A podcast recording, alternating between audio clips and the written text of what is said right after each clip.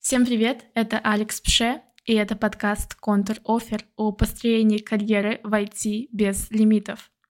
А именно эта рубрика «Контур Офер» разбора. Здесь ко мне приходят начинающие и продолжающие IT-специалисты за карьерным советом. И сегодня в выпуске мы общаемся с Едвигой. Она senior QA инженер, занимается мобилками, и ее цель сейчас — это поиск новой работы с повышением зарплаты и также в аккредитованные IT-компании для того, чтобы взять ипотеку. Итак, мы будем обсуждать, какие же есть шаги на этом пути и с какими сложностями сталкивается Едвига. Если вы тоже хотите поучаствовать в разборе, обязательно оставляйте заявку снизу в описании. И также вы получите бесплатный вебинар «Карьерные реалии 2024», а именно разные стратегии айтишников, как делать суперскачки в карьере. Итак, погнали. Привет, Едвига. А, расскажи, пожалуйста, немножко о себе.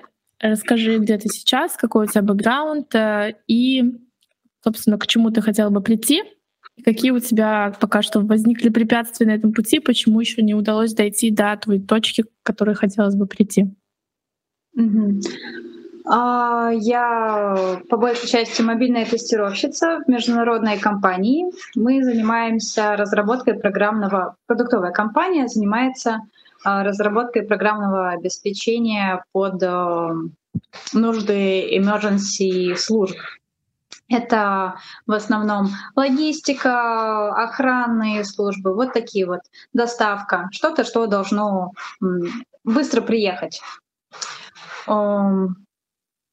Я работаю там уже достаточно давно, почти три года. Это была моя первая компания, и э, за эти три года я выросла с э, личинки джуна, так сказать, э, до сеньора в компании. Вот это официальное звание в компании, так подписано. Я обладаю глубокой экспертностью по продукту.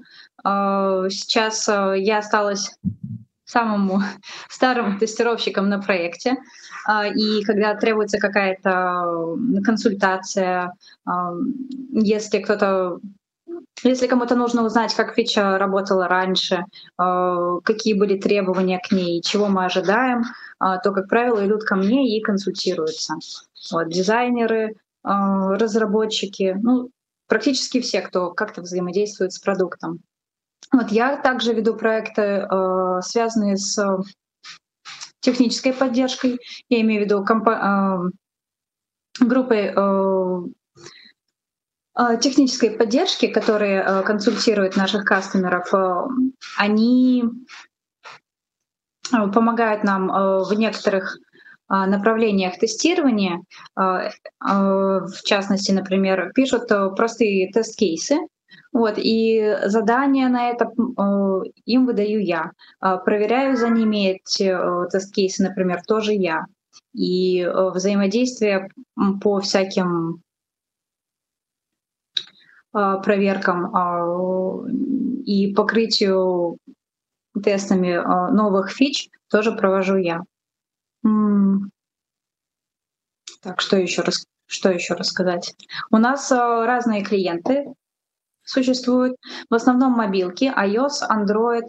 А, по iOS также мы, а, у нас есть приложение на планшете, а, на iPad. Есть веб-приложение, но оно не обладает какой-то... Там не очень много функций. Вот. И сейчас разрабатывается еще одно веб-приложение, и я связываю с ним некоторые надежды, оно более функциональное. Вот и есть десктоп-приложение, есть также приложение без экранов. Угу. Смотри, э, да, это я поняла, хорошо. Э, круто, что у тебя уже такой высокий уровень. Давай больше поговорим еще про э, заработную плату. То есть вот ты устроилась туда примерно на какую зарплату и примерно там рейндж сколько сейчас зарабатываешь? А, когда я устраивалась, э, там э, была публичная вилка, наверное, тогда можно сказать. Угу. Я устраивалась на зарплату в 50 тысяч. Угу. Вот. И за вот этот срок я несколько раз, я два раза повышала, по-моему, за первый год работы свою зарплату, а после испытательного срока и затем после перехода на, сейчас я скажу, а, на у меня было оформление а, по трудовому кодексу, а затем компания закрылась, и мы перешли э, в другую а, в общем, стали работать как ИП или как самозанятые mm-hmm. с этой компанией. Вот. И после этого тоже был пересмотр договоров, и тогда тоже э, зарплата поменялась. Последний раз у меня был пересмотр зарплаты а, ну как, это уже не зарплата получается, это, а, так сказать, э, оплата по договору. А, пересмотр оплаты по договору был э, этим летом. Вот. У нас тогда э, был период, когда уволили нашего лида, и угу. наша команда тестировщиков работала в довольно таком сложном режиме. У нас функции лида Э, теоретически исполнял э, начальник э, департамента, но фактически он не сильно вмешивался в наши процессы. Вот. И я взяла на себя роль координатора, так сказать, наших. Mm-hmm. Я распределяла задачи, смотрела, чтобы сохранялись, ну, выполнялись сроки релизов. Если какие-то задачи требовали больше времени, я там э, созванивалась с Android uh-huh. командой, э, с ними там мы обсуждали, на что требуется больше времени, меньше. Э, начальника департамента ставила в известность о том, что у нас какие-то э, фичи задерживаются, на какие-то нужно больше времени, что-то там э, блокирует разработку. Вот такого рода. Это было замечено, mm-hmm без моего запроса даже, по-моему.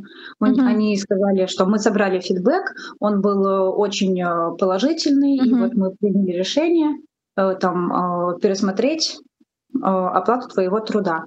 Вот они поговорили и назвали мне сумму, и меня эта сумма тогда не устроила. И я предложила mm-hmm. другую сумму, которую считала, что она более справедлива. Вот. И они э, поговорили и в тот же вечер сказали, что они согласны на эту сумму. Вот. Смотри, давай напрямую спрошу. А, ты э, уже сколько, получается, три года работаешь в QA, ты официально сенер в QA. А зарабатываешь ли ты там 180 тысяч, допустим, рублей сейчас?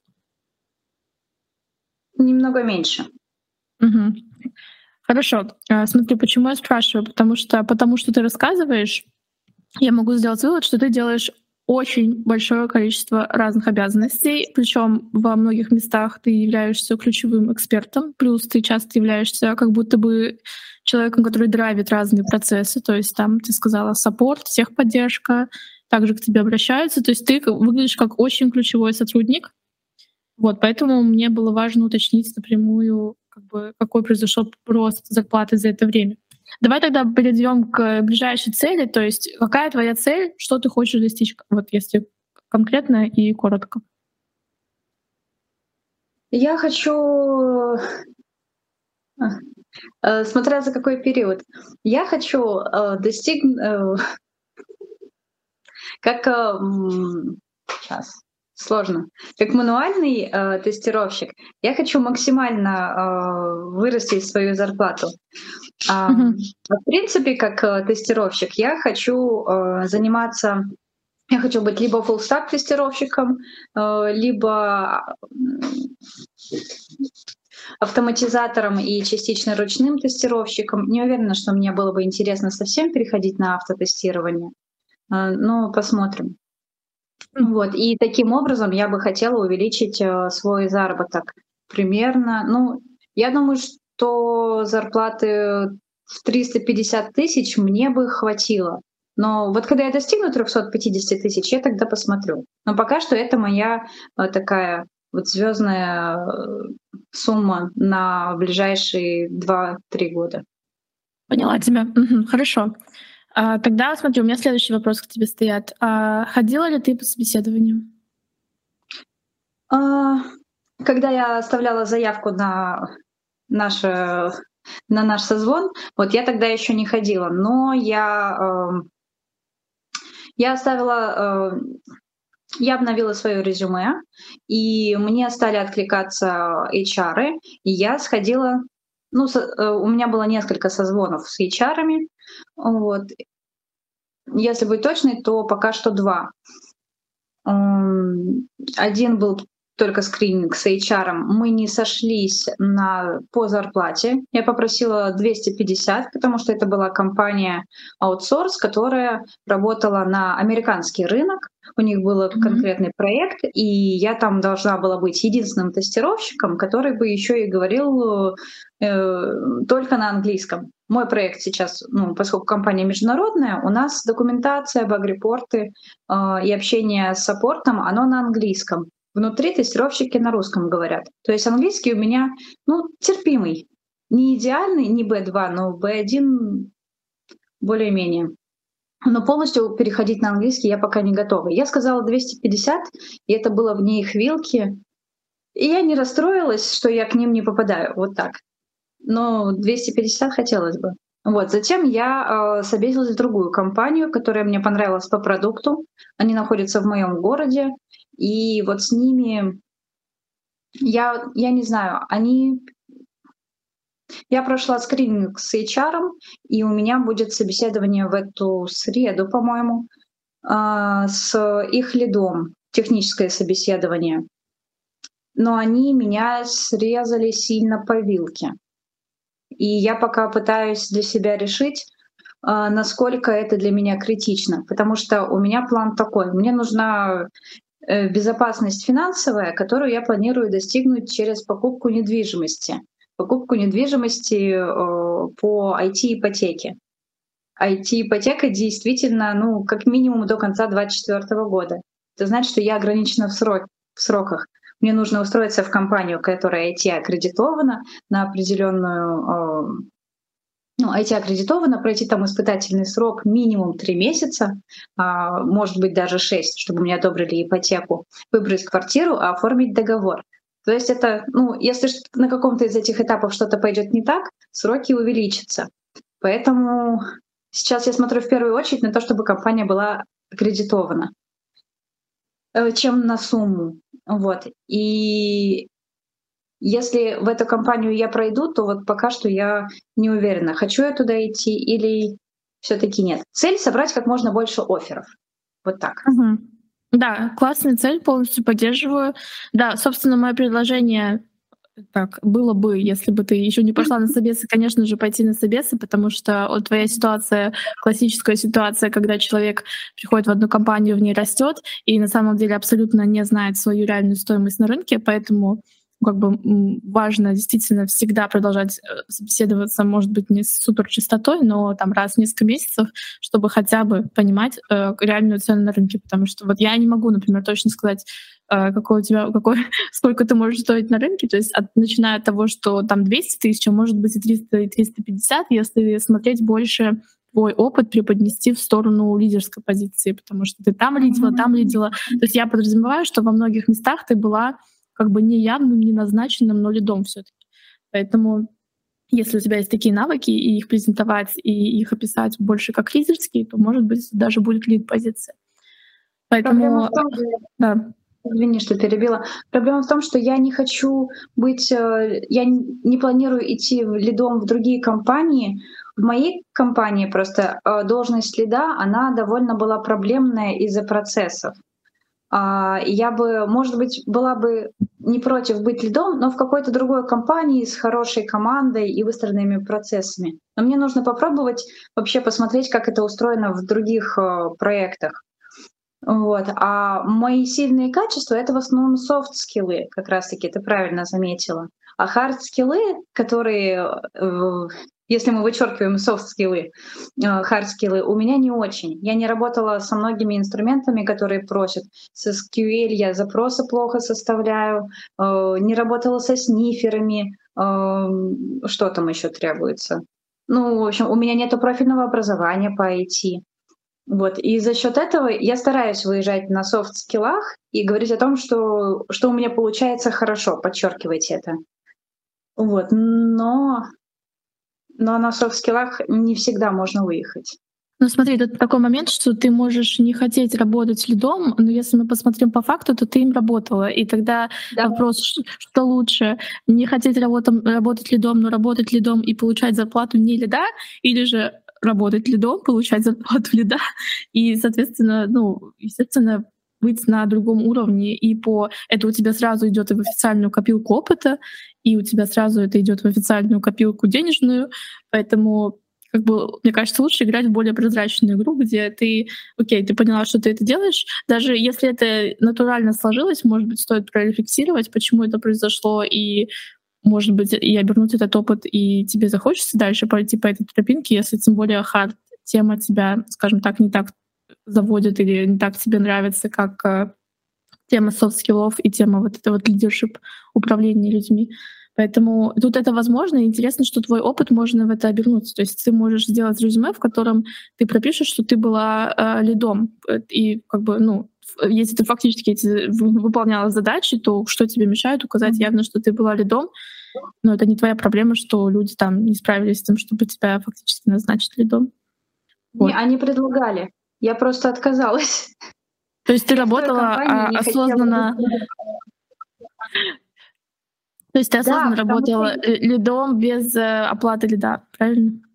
А, ну, вроде того. Скажем так, я была исполняющей обязанности лида в отсутствии лида. Сейчас у нас лид есть, вот, и если и все решения, я обычно говорю, идите спросите у лида. А потом они приходят ко мне и говорят, лид сказал спросите тебя. Потому что ничего не ну, изменилось. Э, я бы глубоко посмотрела в эту тему, потому что, э, ну, то есть люди, которые в таких позициях оказываются, это явный сигнал о том, что ты плохо а, отстраиваешь свои э, как бы рабочие границы, скажем так, в плане того, что, ну, то есть, как это обычно происходит, если ты замечаешь, что ты выполняешь функцию должности, которая фактически не является твоей должностью, ты либо э, отказываешься от этих функций, потому что это тебе за них не платят, либо ты приходишь и говоришь, что я готова их делать, но моя зарплата должна увеличиться вот настолько в соответствии там, с таким-то рынком э, так, для такой позиции. Вот. А, и это как бы такой, как сказать, здравый процесс человека, который ценит себя как сотрудник. вот. Если это этого не происходит, да. Это примерно не произошло вот летом, когда мне поднимали зарплату, и она выросла тогда процентов на 45. И у нас есть такая вещь, что когда ты приходишь просить повышения, тебе говорят, что мы повышаем раз в год. То есть присмотр mm-hmm. раз в год. Я, если сейчас приду и скажу, что мне нужно больше, они скажут, ну, давай обсудим это там еще через полгода. Mm-hmm. И в частности, я не хочу повышения на текущей работе, мне нужна работа в аккредитованной компании. Поэтому я даже не завожу об этом речь, я просто ищу другую работу. Mm-hmm. Да, но я к тому, чтобы такая ситуация в следующий раз вот не повторилась. Да. А что касается поиска работы, действительно, ну, то есть, да, нужно рассылать как можно больше резюме. Наверное, круто еще будет посмотреть на твое резюме, что в нем написано, то есть насколько ты все это презентовала прям супер-пупер. Mm-hmm. А, вот, и еще хотела сказать насчет hard skills. Вот ты сказала там, я это не знаю, это не знаю. А мне кажется, э, будет круто тоже не акцентировать на этом внимание, а скорее акцентировать внимание на то, что это не проблема это узнать. И даже если ты не работала со сниферами, и ты сегодня сядешь вечером и поставишь задачу разобраться в сниферах, ты в них разберешься. Это не а, такая да, неподъемная тема. Да, да.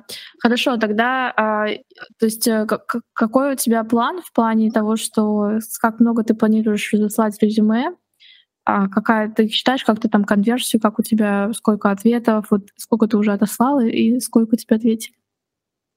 Честно, я пока очень лениво ищу работу, вот так вот. У меня эм, так, раз, один, эм, я пока отвечаю на те входящие письма, которые мне поступают от рекрутеров, сама не особенно откликаюсь. Я откликнулась только, пожалуй, на одну вакансию сама. Эм, и мне на нее до сих пор не ответили. У меня есть такой вопрос, что вот у меня опыт приближается к трем годам. А, мне посоветовали немножечко э, увеличить его в резюме, чтобы там было ровно три года, чтобы я попадала в фильтры HR, которые фильтруют от трех лет и до. Что ты на это скажешь? Да, конечно, так и надо делать. Честно? Потому что на самом деле, ну как бы пара месяцев ничего не решает, а для фильтров, наверное, да. Надо, Я да? вообще считаю, что нет э, вопросов э, там, честности, справедливости. В принципе, в мире нет таких э, понятий в плане это субъективное каждый раз понятие. Во-вторых, я думаю, что касаемо работы все должно быть очень прагматично. То есть там я знаю, что это действие повышает мои шансы настолько-то, и я знаю, что это риск, который, ну, то есть там, ну, это разные, есть разные риски. Один риск там поставить, что у тебя был 10 лет опыта работы, когда у тебя 2 года, это один уровень риска. Другой уровень риска сказать, что у тебя там 3,2 месяца, когда у тебя 2,8 у тебя, да, по-моему. Ну, то есть, э, если ты ок с этим риском, спокойно ставь, конечно. То есть никто тебе ничего не скажет за это. Ты можешь э, объяснить для себя это решение, и это ок. Ну, то есть а, никто не играет, точнее как, есть люди, которые такие, типа, вот, нужно быть супер честными, бла-бла-бла. А, ну, как я сказала, честности понятия не существует. И второй момент, что нужно всегда помнить, что работодатели разные ровно так же э, хитрят, и ровно так же при любой возможности будут пытаться сделать меньший офер, а сделать э, там какие-то более выгодные условия для бизнеса, и это нормально, потому что это бизнес. Вот, здесь то же самое, да. У меня вопрос про хитрить. А, такой вопрос кейса из жизни. Может быть, э, у тебя есть э, ответ. Торговалась по поводу оффера. Да, я рекомендую всем, если кто-то тоже торгуется, посмотреть э, видео, как торговаться за оферы и я прямо выписала, и теперь я не называю первой цену и пытаюсь выяснить вилки, вот как ты тоже говорила. Ищу, кто работал в этих компаниях, тоже выясняю их вилки. Вот, как раз по поводу компании. Когда я откликнулась и говорила с HR, она спросила, сколько я хочу. Я сказала, например, 250. Она такая, угу, мы с ней поговорили, она мне задала разные вопросы, в том числе около технические такие. Э, я на них ответила, и, видимо, ответила достаточно хорошо, потому что после этого маленького ревью, а, ну, после этого интервью, она сказала, вот. Ну, то есть она не сказала сразу, что это вне их вилок, она сказала после ревью, что э, вот это вот 250 это э, вне их вилок, у них вилки там поменьше. Я говорю, ну давайте тогда рассмотрим э, где-нибудь э, около 230, например. Ну, то есть снизила. Вот, она сказала, хорошо там, я пойду к Лиду и с ним поговорю и вернусь к вам с фидбэком.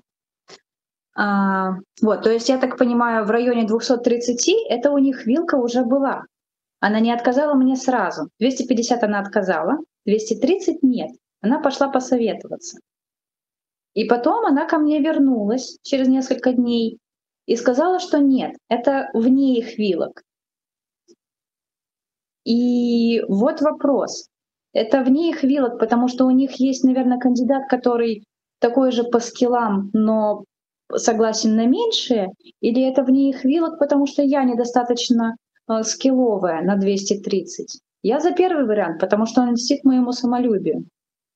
Ну, там могут быть разные, конечно, варианты, зависит от компании. А, у всех разные процессы. Обычно выделяется бюджет на конкретную позицию, и, собственно, если там, да, выходит за рамки бюджета, нужно дополнительно проконсультироваться. Но вообще, мне кажется так, что как бы, почему это вне их вилок, это как бы не ну, уже на твоем уровне, когда ты не начинающий, ты там сенер, у тебя есть возможность все-таки выбирать, Э, это не твое дело, там, что у них там какой-то в плане, что это пусть они сами разбираются, почему у них там нет вилок. А, я думаю, что сам факт того, что она потратила время на скрининг, уже говорит о многом. То есть если бы это было вообще no-go, она бы сразу сказала, что нет, мы даже нет смысла общаться. Если она потратила время на скрининг, это же тоже, они же тоже работают обычно HR, ну, в плане Хотя in-house HR не работает на процент от... Ну, в общем, ей тоже, по идее, она должна быть заинтересована в том, чтобы закрывать позиции. Если, конечно, у них система а, оценивания по количеству скринингов, тогда эта гипотеза не работает. Но anyway, эм, если говорить вообще про то, как торговаться, у меня, например, лично у меня такая стратегия. Я знаю минимум, от которого я даже не буду разговаривать. Я обычно озвучиваю минимум, от которого я не буду разговаривать, но это не зарплата, которую я хочу. Это минимум, от которого я готова разговаривать. Далее я всегда говорю следующее, что эм, я смогу назвать э, конечную вилку только тогда, когда я пройду все этапы интервью. Почему? Потому что после прохождения всех этапов интервью я понимаю, э, с какой я буду командой работать, над какими задачами, какие стоят ожидания от меня как от сотрудника на там ближайшее такое-то время. И складывая все эти факторы, также складывая, а, например, саму область, где я буду работать, если это там стрессовая область, если это область, в которой подразумевается мое супер вовлечение, то коэффициент, собственно, меняется зарплат. И вот я всегда использую эту аргументацию, что я смогу назвать конечную вилку только в конце. И это выгодно для меня. Почему? Потому что, во-первых, я, собственно, называю свои правила игры, а во-вторых, у меня уже за это все время происходит шанс продемонстрировать свою ценность. И, как правило, если я понравилась, то дальше уже компания готова пойти на большие намного уступки, чем в самом начале, когда они тебя еще не знают. Когда они mm-hmm. уже прошли далеко путь, они, и ты начинаешь выдвигать свои требования, причем очень а, аргументированно. То есть так, я согласна с вами на такую зарплату, потому что вот здесь есть такие риски, есть такие риски. Я понимаю, что мне нужно будет вот здесь, вот здесь вот для того, чтобы вас довести как компанию до этого уровня, а, очень жестко поработать с таким-то уровнем, уровнем стресса, и поэтому там для вашего конкретного кейса моя зарплата должна быть вот такая. Вот. И это срабатывает очень круто, потому что можно жестко оплошать в плане, что назвать одну цену, а потом выяснить такие подробности, что там нужно прибавлять еще дважды, чтобы это все вывести. Либо наоборот. Ты единственный тестировщик на проекте. Да, да, да. Либо наоборот, можно загнуть жесткую цену, а потом в процессе интервью понять, что там столько карьерных возможностей откроется благодаря этому опыту, что вообще можно было и на меньшее пойти и не выпендриваться. Поэтому я к этому отношусь как вот причем тут еще важно, знаешь, как очень важна еще подача вообще коммуникации тоже и человеческое, человеческое отношение. Одно дело, если ты такой э, только на 300к все, это вот я знаю себе цену, это моя цена, это очень э, такой немного аттитюд такой неприятный. Если ты говоришь, что так, мне действительно понравилась ваша компания, я, мне нужно там прикинуть цифры, но вот, к сожалению, я знаю, что там а для меня мне комфортно работать не только начиная с такой суммы, там будет вас э, вшиться или это ваши там билки и так далее. Вот. И да, так обычно эта коммуникация очень ее понимают. То есть тут нет каких-то сложностей. Mm-hmm. А что ну, касается... Ну, да. Да. Давай ты. Я хотела еще добавить про выбивание именно повышения. Там уже другие стратегии. Зависит от mm-hmm. личного руководителя. Да.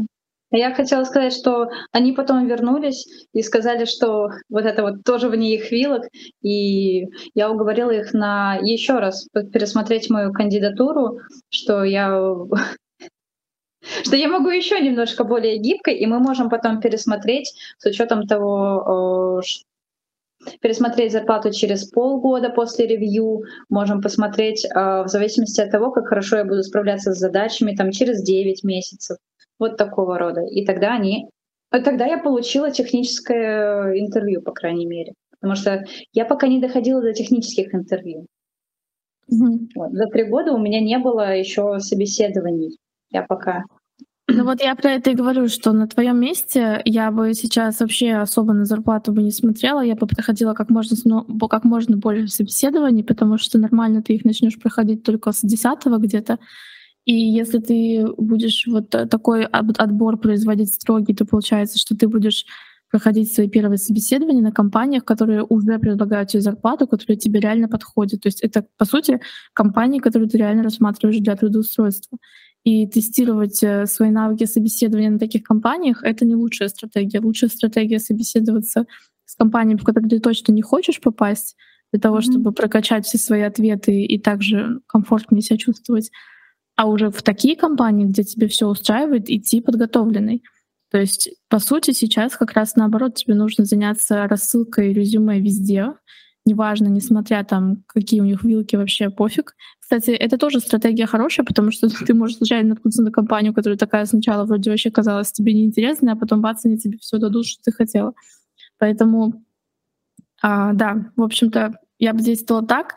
Ты сказала, что ты пока медленно ищешь э, работу. С чем это связано? А, это связано с тем, что я вписалась э, в кучу различных активностей. У меня помимо работы я прохожу обучение по питону, курсы в энный раз. Вот они требуют много времени, я катастрофически не успеваю. Плюс у меня курсы по английскому, которые я прохожу. Я вписалась также в силовой тренинг. И у меня помимо этого моя ну, типичная активность. Я хожу на метание ножей и готовлюсь к получению этой, господи, звания мастера спорта. Ну, пытаюсь. Вот, и вроде бы, вроде бы все все, что я, все, что я вспомнила. Вот, и это, э, то есть у меня довольно насыщенные будни. И я к этому еще добавила э, поиск работы, которые обычно, если мы рассматриваем компании, которые серьезно подходят к собеседованиям, они же просят там теорию, и когда ты три года ничего не искал, теорию нужно повторять, это нужно все тоже выделять на это время. На бегу это особенно не поделаешь. А, вот. И я не могу просыпаться в 5 утра и делать все эти вещи. У меня, к сожалению, просто нету столько сил. И если я перенапрягаюсь, я писала, э, у меня... Я страдаю мигренями, и они э, периодически, то есть у меня случаются. Они могут длиться там 4-5 дней, они не суперсильные, то есть я не лежу там в лёжку э, недееспособная э, все это время, но они влияют на качество жизни, и я не могу быть настолько же э, проактивной, как раньше. Вот я работаю над тем, чтобы они уходили, но это все равно не быстрый процесс. Вот, поэтому я стараюсь минимизировать свой стресс во всем этом. Вот, вот так вот.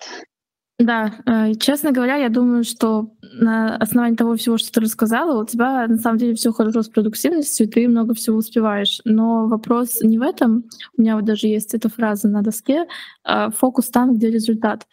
Наоборот, результат там, где фокус. Вот. И э, мне кажется, это важно. То есть, если у тебя есть такая глобальная большая задача, которая сильно повлияет там, на твое качество жизни и твои достижения какие-то дальнесрочные помочь, поможет тебе реализовать, то ну, вопрос приоритизации, он стоит. Нельзя усидеть на всех стульях, нельзя продолжать каждый день там метать ножи, а силовой тренинг приходить и учиться английскому, и при этом хотеть, чтобы работа, сфера работы кардинально поменялась в лучшую сторону.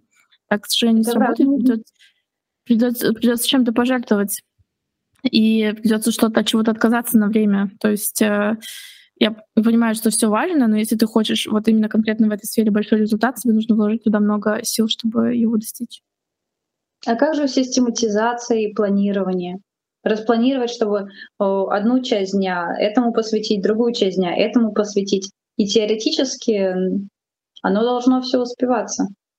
Теоретически. У меня проблема не в нехватке времени, а в нехватке э, скорее сил просто на это все равно невозможно, даже если ты все распланируешь с точки зрения времени, невозможно делать все эти вещи одновременно с полным фокусом и хорошо. То есть где-то ты начнешь э, делать, скажем так, хуже. Ну, то есть тебе у тебя будет выбор, либо ты метать э, ножи будешь больше на отвали, либо ты будешь отправлять заявки больше на отвали. И дальше уже твой выбор, что тебе сейчас конкретно в своей твоей жизни наиболее важно: получить мастер спорта, либо получить классную работу. То есть ты можешь делать в день много чего а, но у тебя не будет э, как бы пропорционального результата во всех сферах. То есть, э, Поэтому мне кажется, я пока что... выбрала заявки. Извини, что перебила. Пока да, заявки да, направлю, поэтому он такой медленный этот поиск. Что меня ничего да. не подталкивает это делать в ускоренном режиме. У меня сейчас есть работа, и я могу делать это в том э, темпе, в котором мне это комфортно и не стрессово, не жертвуя чем-то еще. Вот так вот. Ну, здесь э, ты можешь выбирать, я не знаю насчет того, что стресс, я думаю, с стрессом напрямую это не связано, это уже как индивидуально, если, если человек связывает с стрессом, ну, тут это реально индивидуально, то есть э, там, кто-то э, не, в общем, не стрессует или научился не стрессовать от этого. Вот. Поэтому, но тем не менее, все равно мне кажется, что То есть это, у тебя есть несколько, мне кажется, противоречий в том, что ты мне сказала, потому что до этого ты сказала, что у тебя есть 2024 год и есть много рисков, которых, то есть из-за, скажем, там того, что ты позже найдешь первую работу, у тебя может сдвинуться весь процесс, и ты можешь не попасть, конечно, там в твою цель, которую ты хочешь, uh-huh. да. С другой стороны, ты хочешь двигаться без там стресса и так далее. Я думаю, что все-таки в абсолюте это недостижимая история, стресс какой-то будет, и совсем уж прям плавно-плавно, не меняя образ жизни, сделать какой-то сильный сдвиг в карьере довольно сложно. Все-таки какие-то будут жертвы, и стресс тоже будет. Да, стресс неизбежен. Я просто думаю, что мне вот так вот повезет, что вот с этого второго э, отклика э, я устроюсь вот в эту компанию. Да, может быть, я просяду по зарплате, но я туда устроюсь, и это будет аккредитованная компания. И мне нравится сама по себе эта компания. Э, и вот я прям туда войду, меня туда устроят, и это закроет мой первый пункт по, ну, по работе по ТК. Вот. И дальше я буду вот четко по плану двигаться. То есть э, я смогу там взять ипотеку, а потом уже э, после того, как э, я возьму ипотеку, я буду двигаться дальше в плане э, ну, умножения заработка. То есть, когда у меня будет этот первый план закрыт, я смогу уже дальше выбирать более активно, ходить на собесы без вот этой вот звездочки, что мне нужно э, срочно, срочно, срочно, выбирать уже из других аккредитованных компаний э, и между ними сравнивать, кто мне предложит больше. И у меня будет опыт больше, потому что там будут больше веб-компании ну, в принципе, это не только будут мобилки, как я сейчас могу только похвастаться своим резюме. Хороший э, план. смотри, э, план э, хороший, плохой — это уже индивидуальная вся оценка, но в плане, что для тебя, если хороший, это самое главное. Значит, значит надо его делать, Главное, если для тебя хороший. А, тут такой момент уже, все твой выбор. То есть, если тебе ок там просесть по зарплате, более медленно двигаться, ничем не жертвовать, э, да, то и результат будет не самый типа такой прям бомбический в плане именно денег, ну, потому что логично, меньше вклада, меньше результат, меньше риска, меньше результат. В общем, более ровно живешь, меньше э, э, это как инвестиции, там, общем, меньше результат получаешь, но зато более спокойно. Вопросов нет.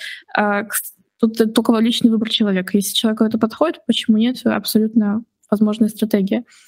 Но у меня вот это, я вначале проигнорировала этот момент и не стала у него копать, но все-таки ты сейчас еще раз проговорила, и у меня, конечно, закралась снова эта мысль про эту звездочку. Вот, а если ты возьмешь ипотеку, а не по, ничего не поменяется? Ну, то есть ты, ты хочешь за счет ипотеки какую-то себе стабильность создать? Это, конечно, мне очень знакомо, потому что первое, что я сделала, когда я начала зарабатывать деньги в своей первой работе, я Первое, да, что сделала, я взяла ипотеку, и первое, что сделала, у меня была недвижимость, все такое. Дало ли мне это дальнесрочно... Ну, поначалу дало ли мне это стабильность, да, но дальше... Э, то есть у меня тут такой вопрос, а что будет, если это не даст тебе стабильность? Как не даст? Должно дать. Оно если не даст? У меня будет э, жилье, которое я смогу в любой момент продать. Это будет жилье в том районе, который э, квартира в том районе, который э, по постройке вырастет в цене. Я планирую дождаться, пока она вырастет, и планирую закрыть эту ипотеку за 5-6 лет. Ну вот э, смотри, я, ты хочешь купить жилье, которое ты всегда можешь продать. Ну, в принципе, так, такой, такой, такой э, так, э, такой установки не может быть априори, потому что э, ты не можешь влиять на будущее, и э, есть очень много моментов, в которых может пойти что-то не так, как мы знаем, там и в 22 году много чего пошло не так, и та же да. недвижимость, на которую сейчас рассчитывали, она уже не стоит этих денег. И короче, очень много всего может пойти не так. Ты сделаешь такую большую ставку на одно событие, что оно повлияет на твою стабильность. Вообще в любой момент это может произойти что угодно и рухнуть все. Например, там у меня сейчас есть деньги, завтра, я не знаю, у нас тут Амстердам затапливает, я теряю все. Э, должна ли я терять стабильность от того, что я потеряла все деньги? То есть, должно ли это так работать? Ну, вряд ли мой город затопит. А я делаю ставку на статистику. Я смотрела за последние лет 20, и недвижимость в моем городе только росла. Да, она росла неравномерно, в какие-то годы быстрее, в какие-то медленнее, но она всегда росла и никогда не падала. Так я не про это, я про то, что э, стабильность перекладывать на недвижимость. Э, то есть это ок или не ок? Ну, например, завтра что-то с этой недвижимостью случается, и если твоя недвижимость и равно твоя стабильность, то значит, у тебя нет больше стабильности. Это же очень уязвимое положение, перекладывать стабильность на что-то тем более материальное, физическое и так далее. Ну, у меня всегда останутся мои руки и ноги, но, ну ладно, тоже не всегда. А на что тогда перекладывать? Ну, мне кажется, Больше это какой-то, мне кажется, стабильность это про какое-то внутреннее состояние, внутреннюю веру в себя, что со мной все будет хорошо. Вот. А если мне камень на голову упадет? Ну, упадет. Ты не можешь это контролировать, зачем об этом думать. Как и наводнение. Тоже не могу контролировать. Ну, в плане, что ну, ты не откладываешь жизнь, знаешь, это синдром отложенной жизни популярная тема. А что, я типа, так не откладываю. Ты, ты такой, ну, типа... Это... У меня не проседает уровень жизни, если я буду выплачивать эту ипотеку. Я очень мало потребляю. И у меня ничего не меняется от того, что я ее беру. Это просто вклад э, в будущее. Я сейчас откладываю, ну, вкладываюсь в инвестиции, а там я буду э, большей частью вкладывать э, в, этот, ну, в эту ипотеку.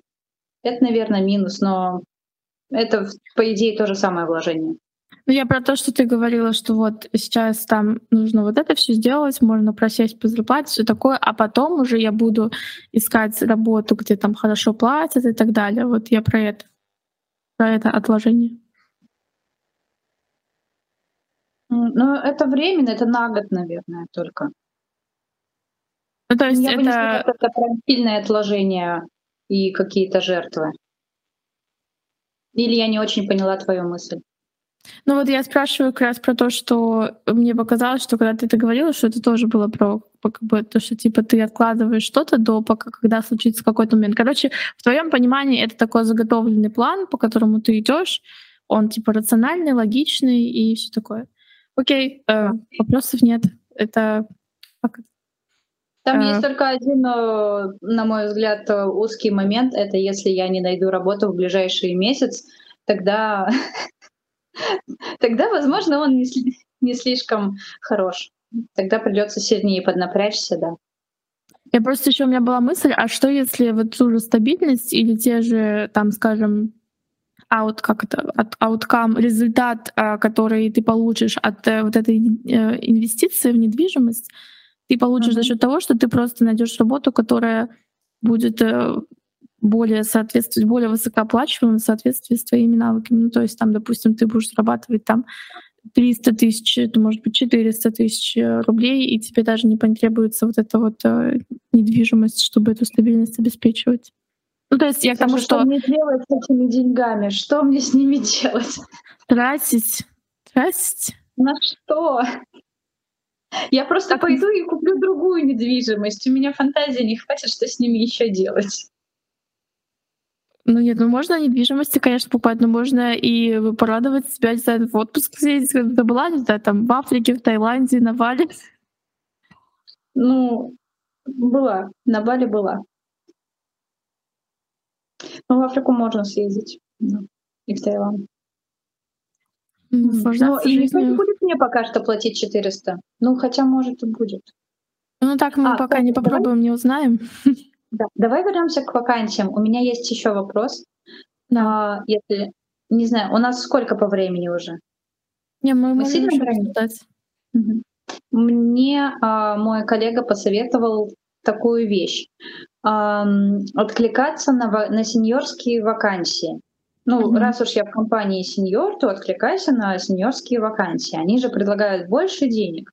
Но я, поскольку не особенно хардовая, я боюсь откликаться на сеньорские вакансии. С другой стороны, а, мне говорят, что на сеньорских вакансиях, как правило, спрашивают то же самое, что на медловских вакансиях. Люди точно так же не знают, что спрашивать, а, как и мы, когда мы собесили. А, когда я собесила, у нас было целое brainstorm Типа, что спрашивать на мидлов? Мидлы же это такие специалисты высокого уровня. Они там э, теорию... Зачем им теория? Они уже все знают. Они там такие задачи решают, которые нам и в голову не приходят. Что у них вообще спрашивать?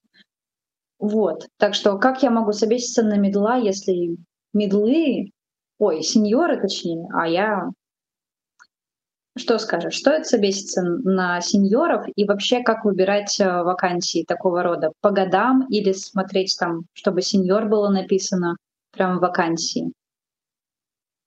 А, конечно, ты уже сеньор. Это очень странно тебе как сеньору собеситься на медла. Это знаешь как самому себе стрелять в ноги. Типа зачем э, себя недооценивать, если тебя уже оценили выше? То есть ты, мне кажется, в этом вообще прослеживается какая-то закономерность, потому что вот на работе тоже ты делала. Я, я не удивлюсь, если по навыкам ты вообще лид, а ты не собеседуешься при этом. При этом в прошлой компании тебя уже сами назначили сеньором, а собеседуешься ты на мидла. Какая-то есть тенденция осознанного занижения осознанного своей позиции. А, я понимаю, что страшно. Мне кажется, вот и как раз э, мы нашли, куда можно тоже проинвестировать э, и время, и вложения в то, чтобы поработать с тем, почему страшно и почему занижается именно эта позиция. Потому что, как я сказала, во-первых, э, ты уже сенер, и нужно собеситься на позицию равную либо выше. То есть ты, я бы тебе рекомендовала собеситься на сенера либо на лида, как выбирать вакансии. А, но если мы говорим о, тест, о тесте, то есть когда ты проходишь собес только для тестирования, для прокачки, ты вообще просто вот, знаешь, можно тут прям позволить играться своему внутреннему ребенку. Вообще пофиг. Типа супер вакансии, думаю, что ты даже близко рядом с ней не стоишь, отправляй заявку. Ты никогда не знаешь ты никогда не знаешь, выберут тебя или нет. Это люди, которые склонны занижать свою самооценку, они занижают ее во всех параметрах. То есть у них, скорее всего, и харды, скорее всего, у тебя не такие плохие, как ты говоришь. И, скорее всего, у тебя все классно, и не зря к тебе именно приходят. Вот это хороший знак, что именно к тебе приходят за, за советами по всему проекту, потому что у тебя есть эта вся информация. И это говорит о тебе как о хорошем сотруднике и очень опытном. И если ты авториз, авторизуешь весь свой опыт примешь его и вернешь себе и поймешь, что вообще-то таких людей, как я, очень мало, кто способен так вкладываться в свою профессию, в свою позицию, и это правда, потому что очень много людей приходят на работу просто поработать. Там палец, там, не знаю, пару, пару, этот, пару раз что-то там что-то поделали в течение пару часов и ушли.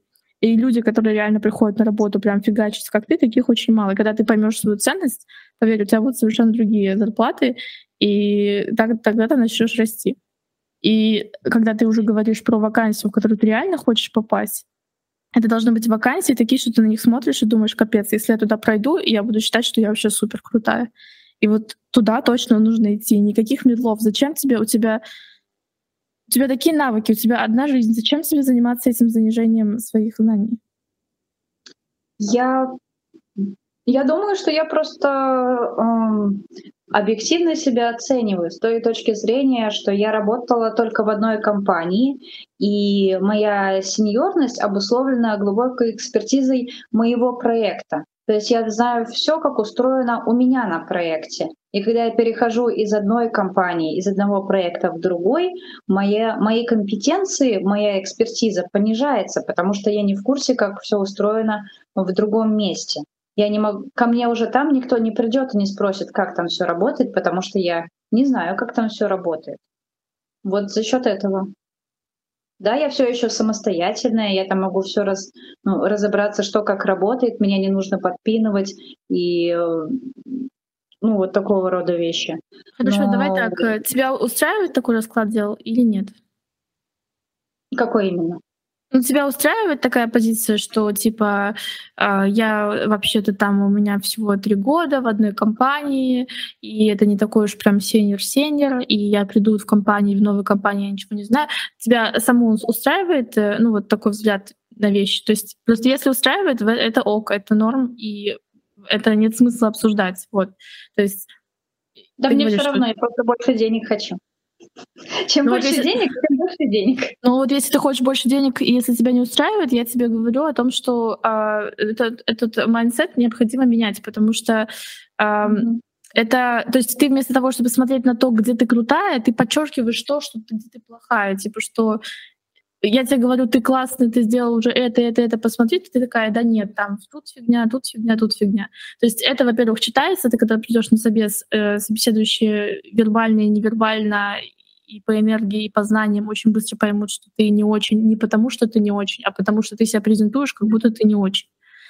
И это, естественно, заэффектит весь твой дальше процесс. То есть тебе реально, как домашнее задание, я прям даю тебе сесть и расписать все свои достижения, авторизовать их, присвоить их себе, что это я, не каждый может так. И то, что ты придешь на новый проект и ничего не знаешь, это нормально. Я, я когда прошу до хера денег, я тоже приду на новый проект, и я тоже там ничего не буду знать. Но это не значит, что я не должна просить больших денег, потому что мой весь предыдущий опыт, он не обнуляется, он со мной. Я уже через это прошла, и каждый день моего опыта записывается мне в копилочку.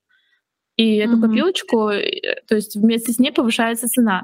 Это знаешь, как одни люди какую-то продают товар за копейки, а другие люди а, каждый раз авторизовывают, понимают, что так, в моем товаре вот это хорошо, вот это хорошо, вот это хорошо, поэтому я поднимаю цену.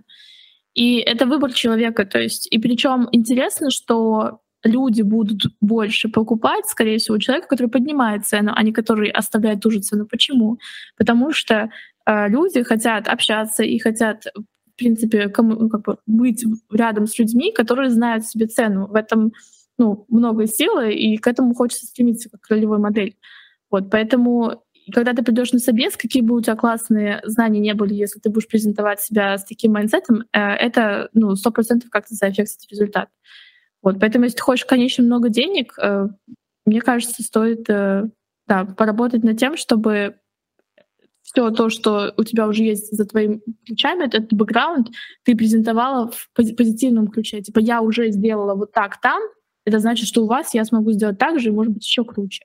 А не так, что я там mm-hmm. так сделала, а сейчас я к вам прихожу, я ничего не знаю, и поэтому все, что у меня было до этого, обнуляется. Вот. Угу. Ну, я на собеседованиях не говорю, конечно, не обесцениваю себя, а наоборот. Но я поняла поинт, да. Да, и, и посмотри еще раз на то, что реально там было у тебя в той команде, и как ты зашла вот из позиции джуна, который первый раз пришел на работу, в позицию, что ты стала ключевым человеком в команде, подумай, что ты сделала, и подумай, как много людей вокруг за все это время делали что-то похожее. И осознай уникальность этого процесса. Ну, то есть, что это реально не каждый так делает. Вот. Угу. А еще можно такой вопрос по да. резюме. А стоит ли указывать в резюме минимальную, а, ну, типа, мою минимальную планку, или это лучше в личных сообщениях потом писать HR, если они спросят?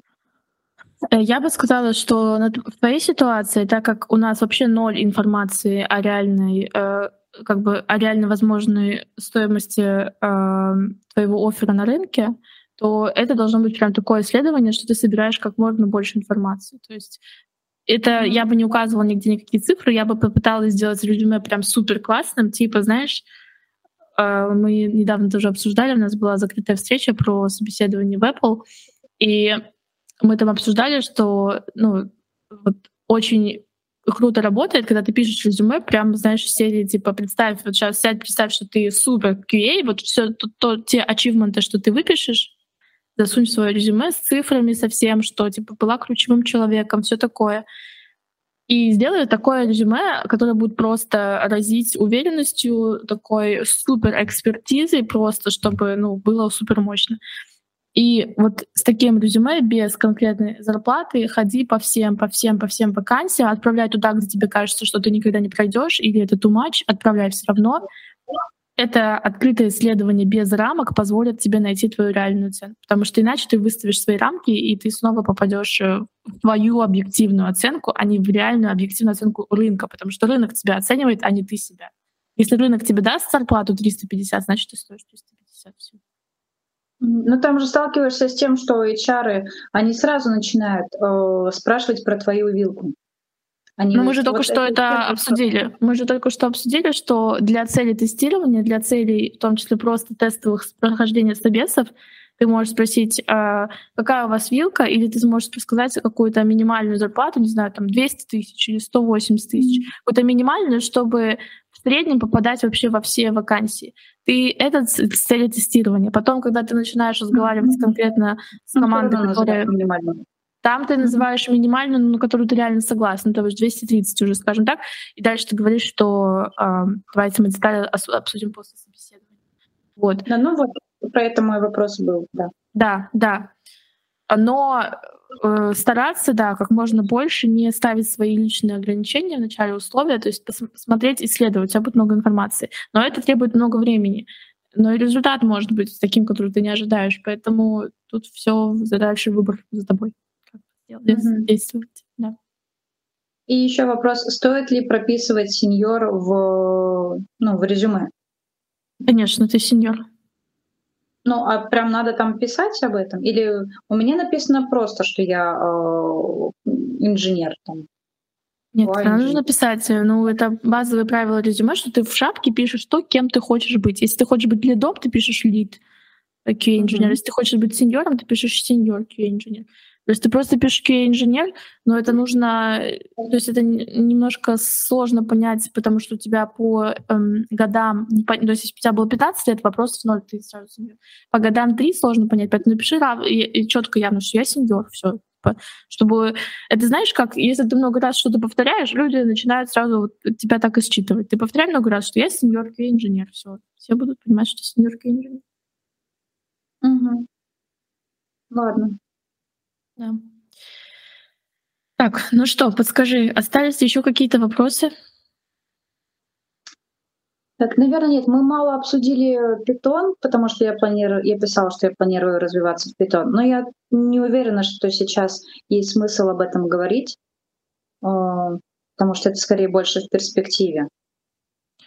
Ну, мы можем, если ты захочешь сделать отдельно именно проговорить про как вкатываться в автоматизацию, да, мы можем это отдельно поговорить. Вот, но да, то есть если что, просто оставишь заявку, и мы посмотрим. Угу. А, вот, хорошо, тогда я по да. Я бы хотела, если можно, прислать тебе свое э, резюме, чтобы ты посмотрела угу. и, может быть, дала фидбэк потом по нему. Да, давай, присылай. А как это сделать? Куда тебе Ну, прислать? ты, ты можешь в Телеграме, вот у меня Алекс пишет Телеграм, в принципе, он открытый. Угу. Можно Хорошо. туда. Вот. Хорошо, а, договорились. Тогда, тогда спасибо большое тебе за твое время. Надеюсь, все получится. Спасибо Буду с большим э, интересом следить за результатами, к чему в итоге придешь, какие будут инсайты. Потом, может быть, через э, как это годик встретимся, расскажешь нам, э, где купила квартиру, все такое. Хорошо. Спасибо большое. Мне было очень полезно с тобой поговорить.